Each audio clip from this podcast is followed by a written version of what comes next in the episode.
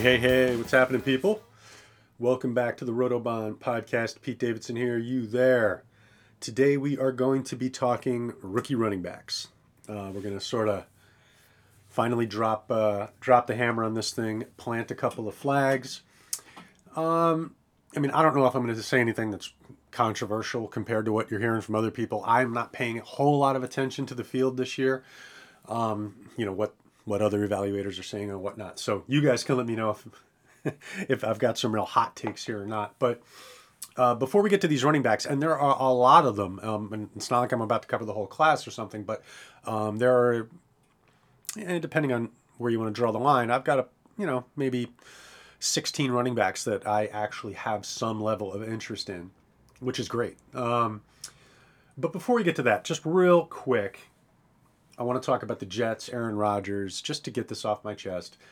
Not even that, actually. Just to say, hey, the Jets blinked. What can you say? They got played a little bit. I think it's really sad that the Jets hung on so long, played this game so well, and then at the last second, just as the leverage for them was kicking in, just as Green Bay was about to have a problem, they hook them up. And I think the Jets blinked, to be honest. And I think the Jets gave up. I think the ability for that pick next year to turn into a 1 is just a really, really bad move on the Jets' part. Having said that, overall, getting Aaron Rodgers is huge. It means the Jets are going to be a contender. And what the hell, I'm going to enjoy that. So, good move getting Aaron Rodgers. I really do think that the Jets, after standing up and doing the right thing, blinked at the last second and gave up a little too much. Having said that, let's get over to these running backs. This is an interesting class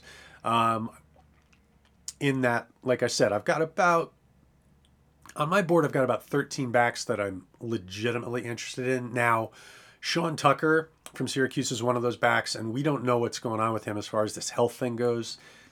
He may have some type of heart thing that's going to take him off people's boards. He may not get drafted. We'll have to see how that plays out. If Sean Tucker is ready to go, if he can play football, I like the kid.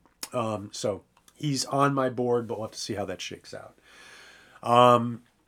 So I've got this thing broken down into tiers, and just for the fun of it, we'll start from the bottom. We'll work our way up to the top. So in, let's call it tier 4, these would sort of be the last guys on my board that, at this time I have some mild interest in. Now the NFL may come in, as they often do, and maybe they'll add a couple players to this mix. That would be great. I'd love to have a couple more people I can focus on in the later rounds of these dynasty drafts. So we'll see if any names are added to the list in the next couple days. But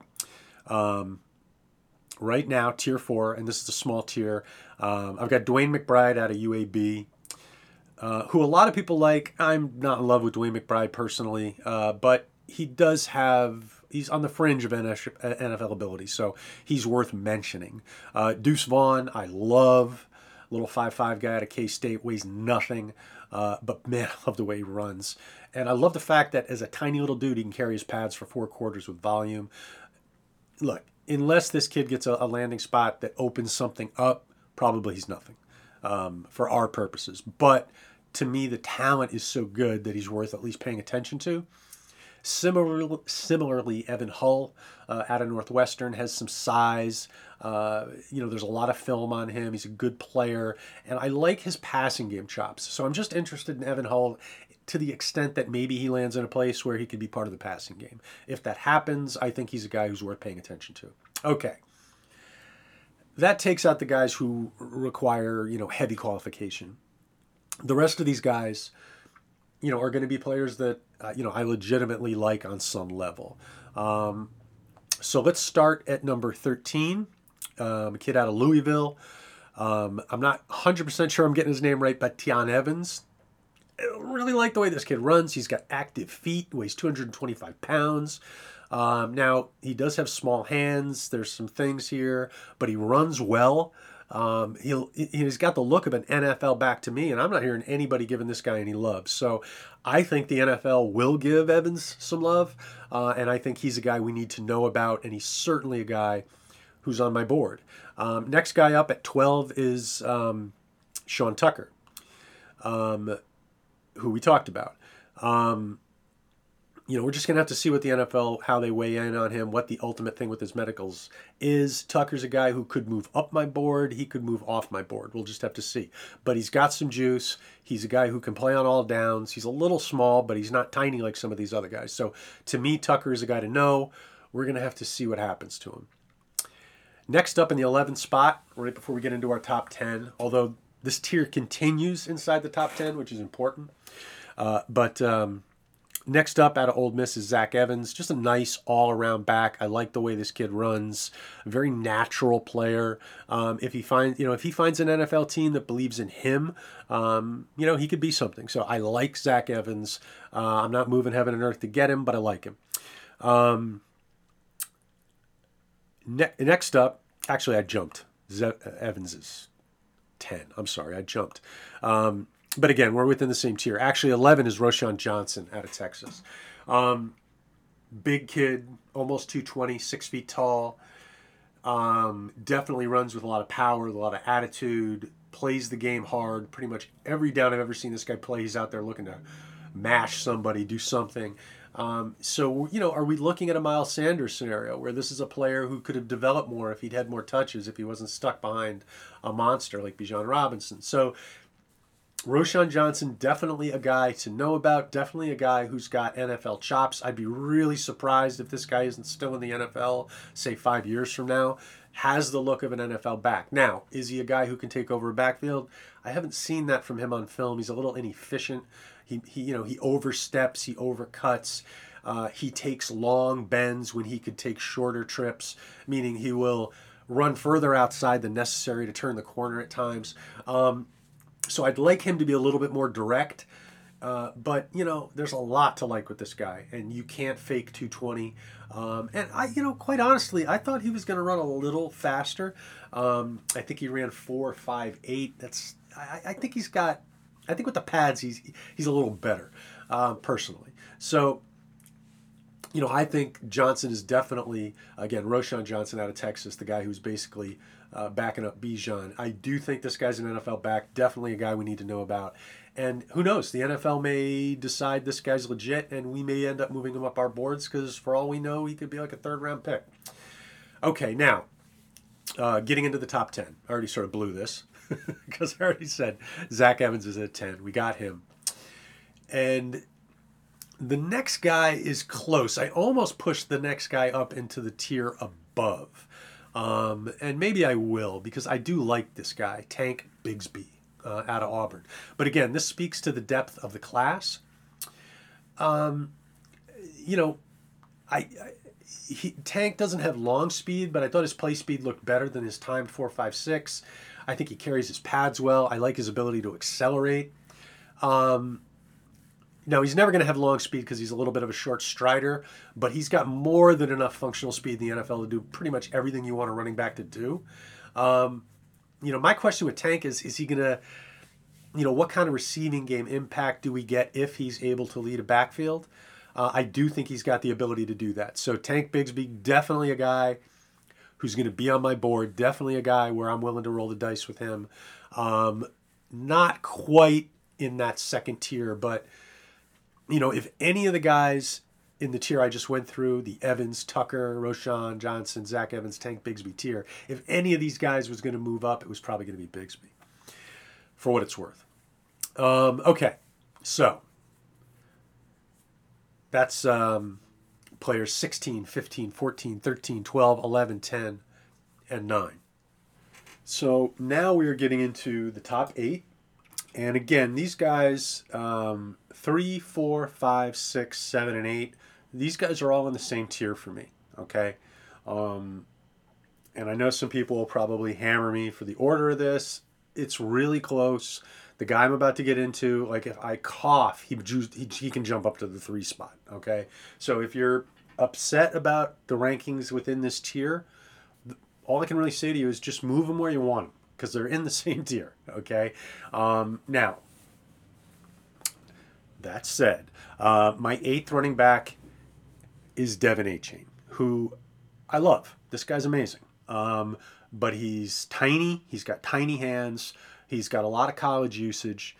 And my problem with jumping in with both feet, you know, on a running back who's sub 190, I just know too much about NFL coaches. They you know, they're not going to give this guy enough juice where we can depend on him on a weekly basis unless something really weird happens. And the reason he made it in this tier and the reason he's actually ahead of a guy like Bigsby and Johnson and well, all these guys who I do like is because this guy's got special ability. He is so fast you can barely see the guy, okay? So Achane's got all kinds of ability. He's got pass game chops. This guy could be something. I'm very interested. I do need a landing spot I can believe in if I'm going to, you know, actually take a chance on this kid because, you know, if he doesn't get an innovative offensive mind and a quarterback who can target running backs effectively and frequently, it's going to be tough for him. So landing spot, very important for Devon Achane. Obviously, he is just, I mean, the guy runs like the wind. He's also got beautiful change of direction, stop, start, the hands. He's got routes. There's all kinds of reasons to be excited about this player. But the NFL is about to happen. We'll sort of get to that later.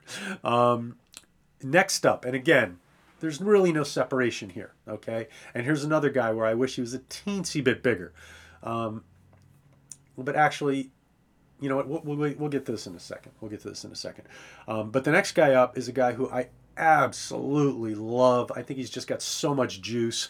But there are some concerns with ball security and instincts and things like that.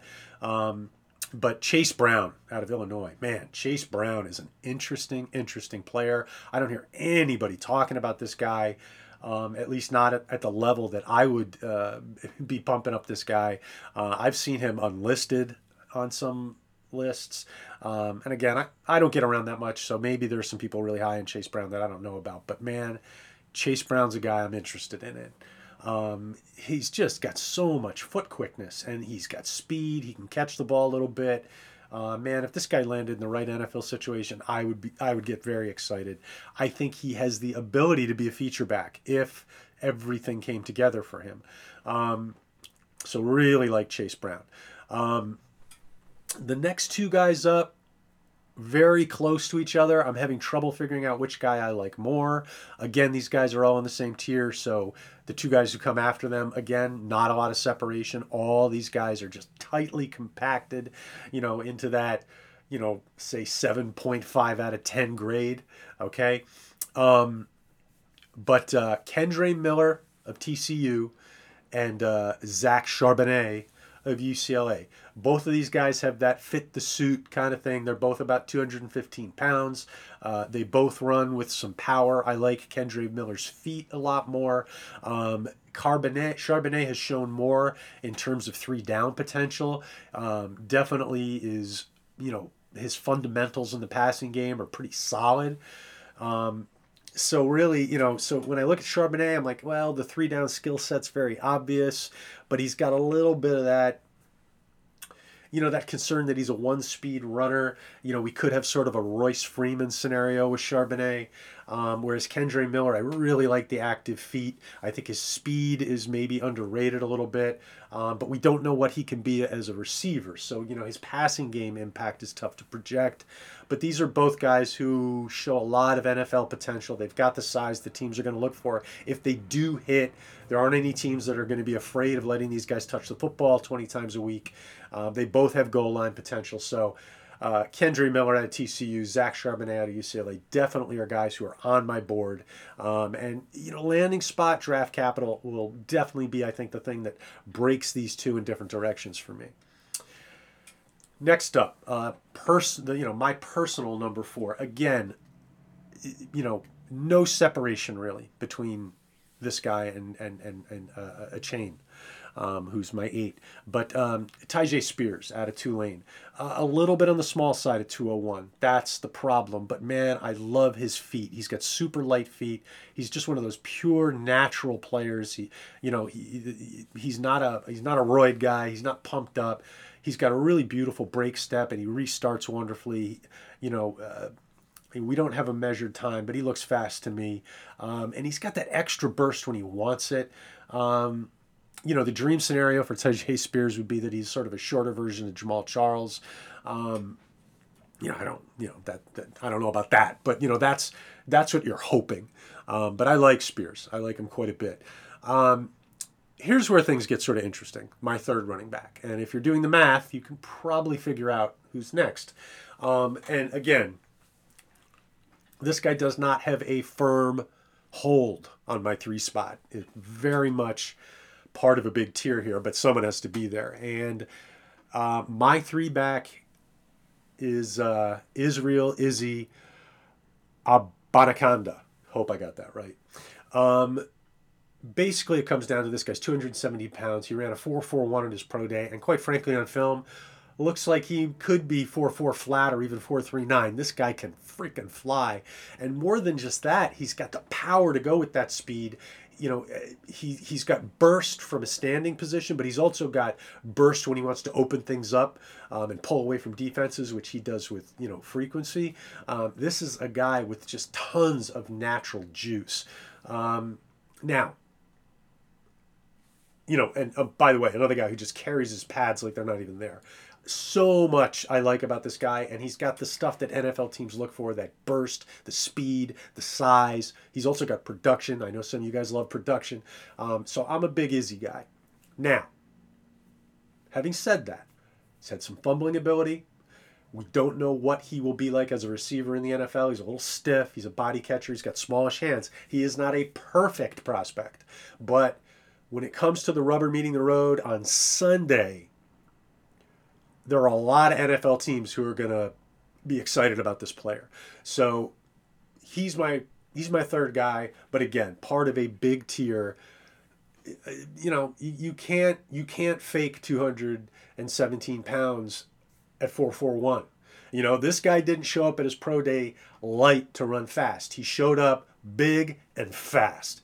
And the NFL, as Pete Carroll said, at the Combine, the year I went to the Combine, big, fast guys are the hardest to find. And there's just no way around it. So this guy's speed-power combo, speed-size combo is going to get him in the door. I like the way he plays. He's got a lot of heart. He's got a lot of enthusiasm for the game. I'm a fan. If an NFL team leans into him and I like the situation and he's got some blocking, this guy could become sort of solidified. Now, obviously we know who the next two backs are. No surprises here. Ja'Marr Gibbs, Alabama. Securely in my two hole because he can be special in the pass game. Size concerns could be somewhat overridden by draft capital here, which is sort of a unique thing, right? We worry about NFL coaches saying this guy's too small to carry a big load, but if an NFL team takes a guy in the first round, there's going to be a compelling reason to make sure you get X level of production out of this player. When organizations lean in, they're invested. They want to make sure everybody thinks they made a good pick. We've seen this before. So teams are not going to go take Gibbs in the first round to have him just be sort of a bit part player. That's not going to happen. So this is a unique player where the draft capital could start overriding the size concerns. He's another guy where, this guy could be the next like Jamaal Charles. Another guy who he's not tall and long like Jamaal Charles was. But apart from that, I see so many similarities. And man, Gibbs' ability in the pass game is scary. The right location for this guy you know, if he went to Buffalo would be nice. Obviously, you know, Kansas City would be a dream. You know, he could be the heir apparent to Eckler if he landed with the Chargers. There's a lot of really interesting spots where Gibbs could land. So, you know, I'd love to sit here and try to scare you off the guy because he's, you know, 199, but I just like him too much. And before we get to number one, let's talk about this. Why do we get so worked up about how much a player weighs? Well, there's two reasons. The first is that the NFL cares. And, you know,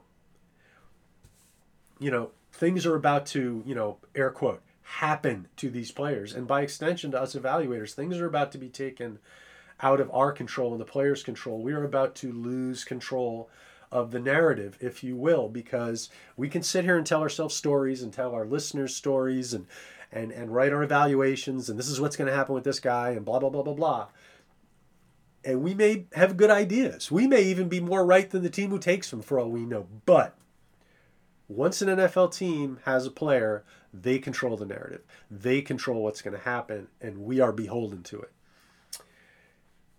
So we may love a player, but if he goes to a tough depth chart, if he goes to a bad team platform, meaning we don't like the scheme, or he goes to a team where maybe we like the scheme, but we don't like the player in the scheme. This is the stuff that's going to happen after the draft. We're going to have to apply a new reality to what we think about these players. And when we're talking about weight, what are we really talking about? Well, think about it this way. Your friend throws you a 16-ounce Dr. Pepper, okay? You ever caught a 16-ounce Dr. Pepper? Yeah, he just throws it a couple feet to you, you catch it. Feel the weight. That's a pound. That's 1 pound, right? Now imagine him throwing a 32-ounce Dr. Pepper. How about a 64-ounce Dr. Pepper? That's 4 pounds, right? Throws it to you. Catch it in one hand. Feel the weight of that. Okay, now imagine that it's the differential between Gibbs and Achane, right? You're talking about, even though Gibbs is a smaller back, you're talking about what? An 11-pound differential? Okay, so now you're talking about, even though these guys are both smaller backs, the difference when you're trying to, these guys are running through the hole at 4.3, 4.38, whatever. And, you know, these NFL players are reaching out with one hand to pull them down. The difference between Achane and Gibbs is 11 of those sodas. And that is a lot when it's moving real fast. So try to think of it in those terms. It, you know, think about what happens to a guy like Clyde Edwards-Helaire when he gets arm tackled in the hole. Once these NFL linemen get a handle on him, it's done. It's over. And he's like considerably bigger than either one of these guys weight-wise, I think. What is? I should have looked this up. I didn't know I was going here before I did it, but I mean, what is?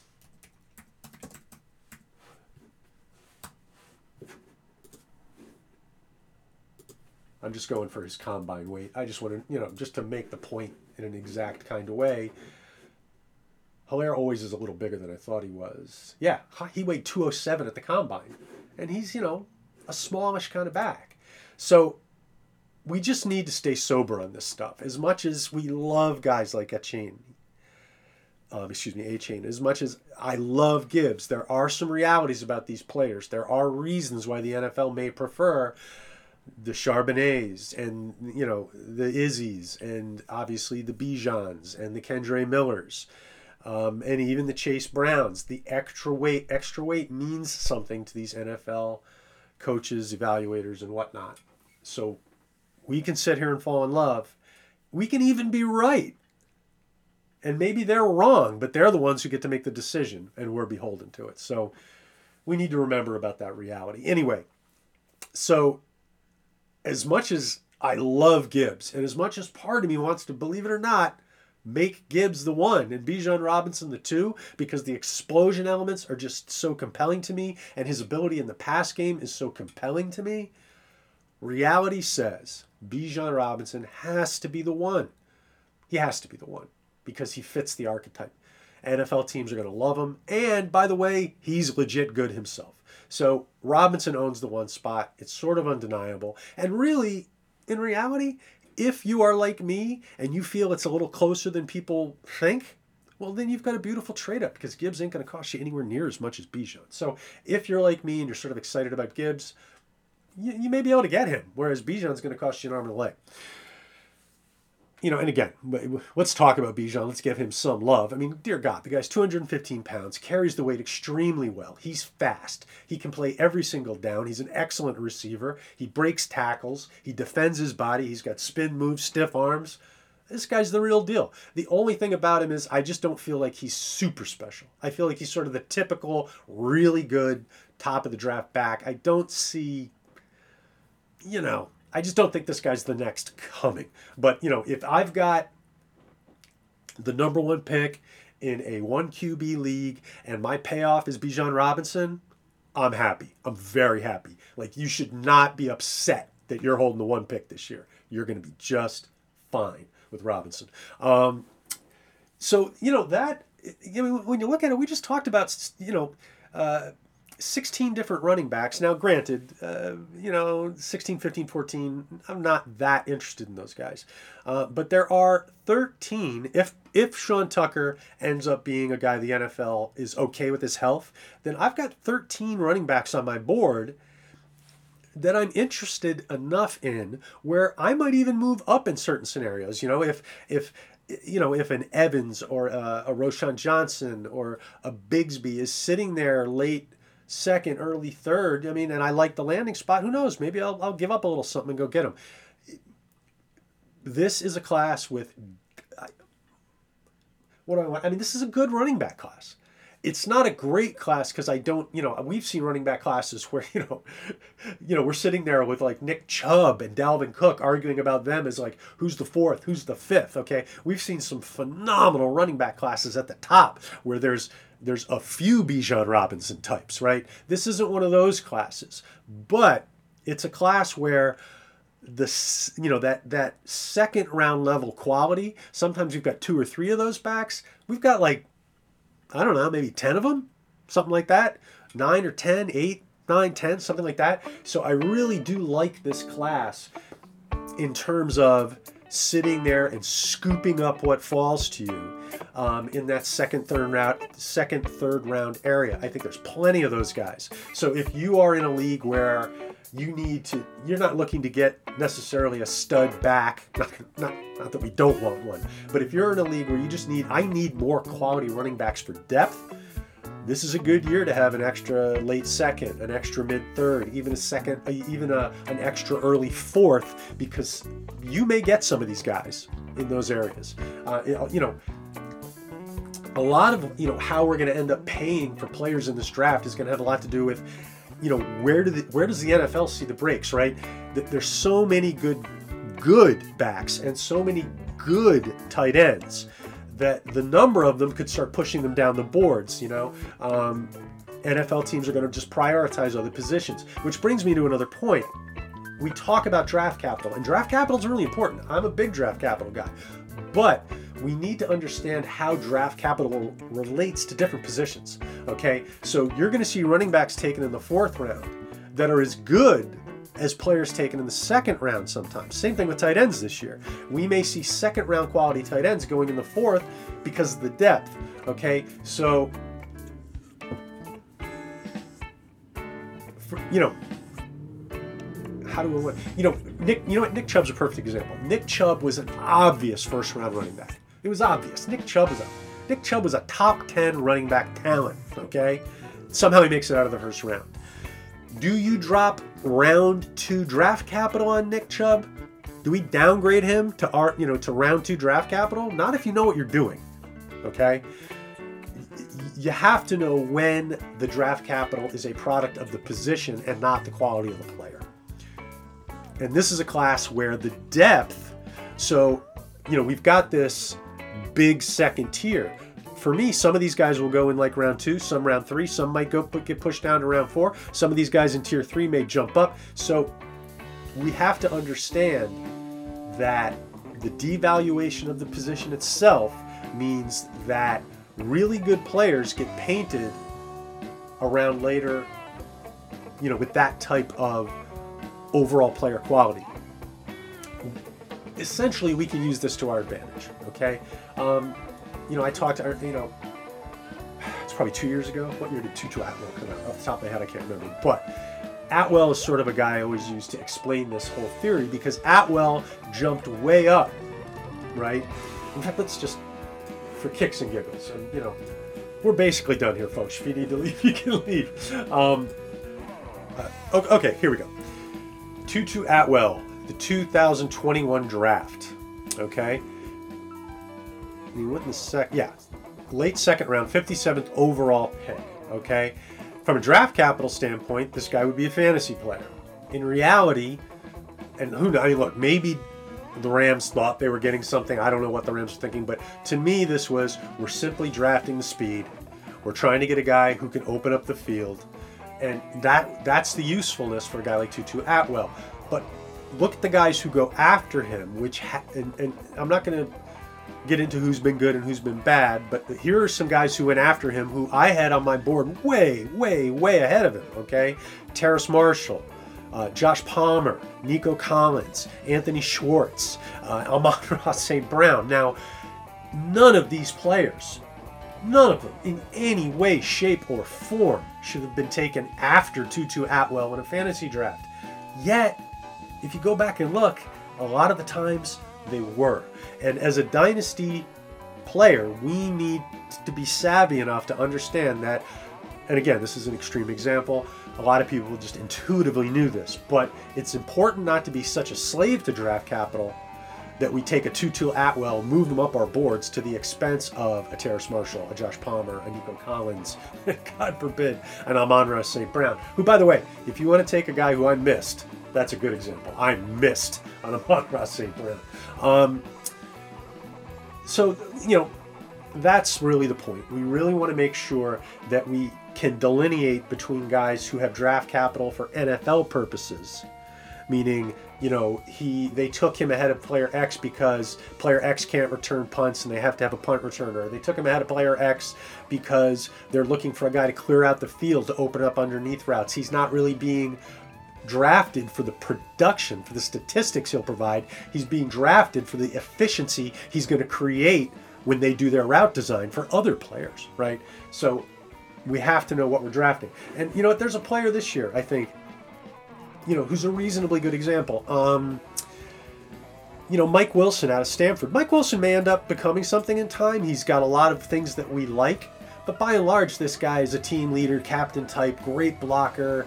You know, if he were to develop into a quality route runner, maybe he could be a possession guy at the next level. But Michael Wilson is a guy who may be overdrafted in terms of the way we think, but he won't be overdrafted necessarily in terms of the way the NFL thinks. So we just need to sort of understand when players fall into that category, and that we don't follow them. We don't push them up our boards just because they got moved up NFL boards. Okay, sorry if that was long-winded. But again, in short, this is a quality class of running backs. It does not have an inordinate amount of high-end guys. I like the depth. I think if we can be patient, there are going to be some really nice buying opportunities for us as we move into the second and third rounds. And obviously what we're going to do in a major way is tighten up and drill down on our boards once we have landing spots, once we know what kind of hands that these guys have been dealt. It's just going to it's going to be a huge factor. And by the way, And I don't have a problem with people who play this way. Some people will be like, I don't care about landing spot. I'm drafting the talent. It's a perfectly reasonable way to play. But if you're the kind of person who is a big draft and flipper, if you want to be able to, you know, if you're not into waiting, if you are impatient, then you want guys who are going to increase value. Guys with bad landing spots are unlikely to increase value in their rookie season. So depending on your style of play, this stuff can really matter in different ways. Like, I like the landing spot for his long term. No way this guy plays as a rookie, that kind of thing. You know, like a Walker last year. Are we do people love Walker as much if Penny never gets hurt? It's an open question. I mean, certainly the talent was obvious, but, you know, we actually got to see it. Would we have seen as much of it if Penny never gets hurt? We don't know. Now, the difference with that is he was so good. He was going to it. It didn't matter. But anyway, that's going to do it for today. Went a little bit longer than I wanted to. But I will be back tomorrow. We're going to do this same basic procedure with the receivers. And then Thursday morning, I will come back. I will sort of refirm up the QB rankings, if you will. We'll do sort of a little bit of a discussion on the class as a whole, which really is not terribly relevant because, you know, landing spots get even more interesting when we start doing cross-positional comparisons. But again, we'll save that fun stuff for after the draft. So again, thank you for listening. It's nice to have you all back. It's nice to know I still have some listeners out there after my break. And hey, we'll see you tomorrow morning. Giddy up.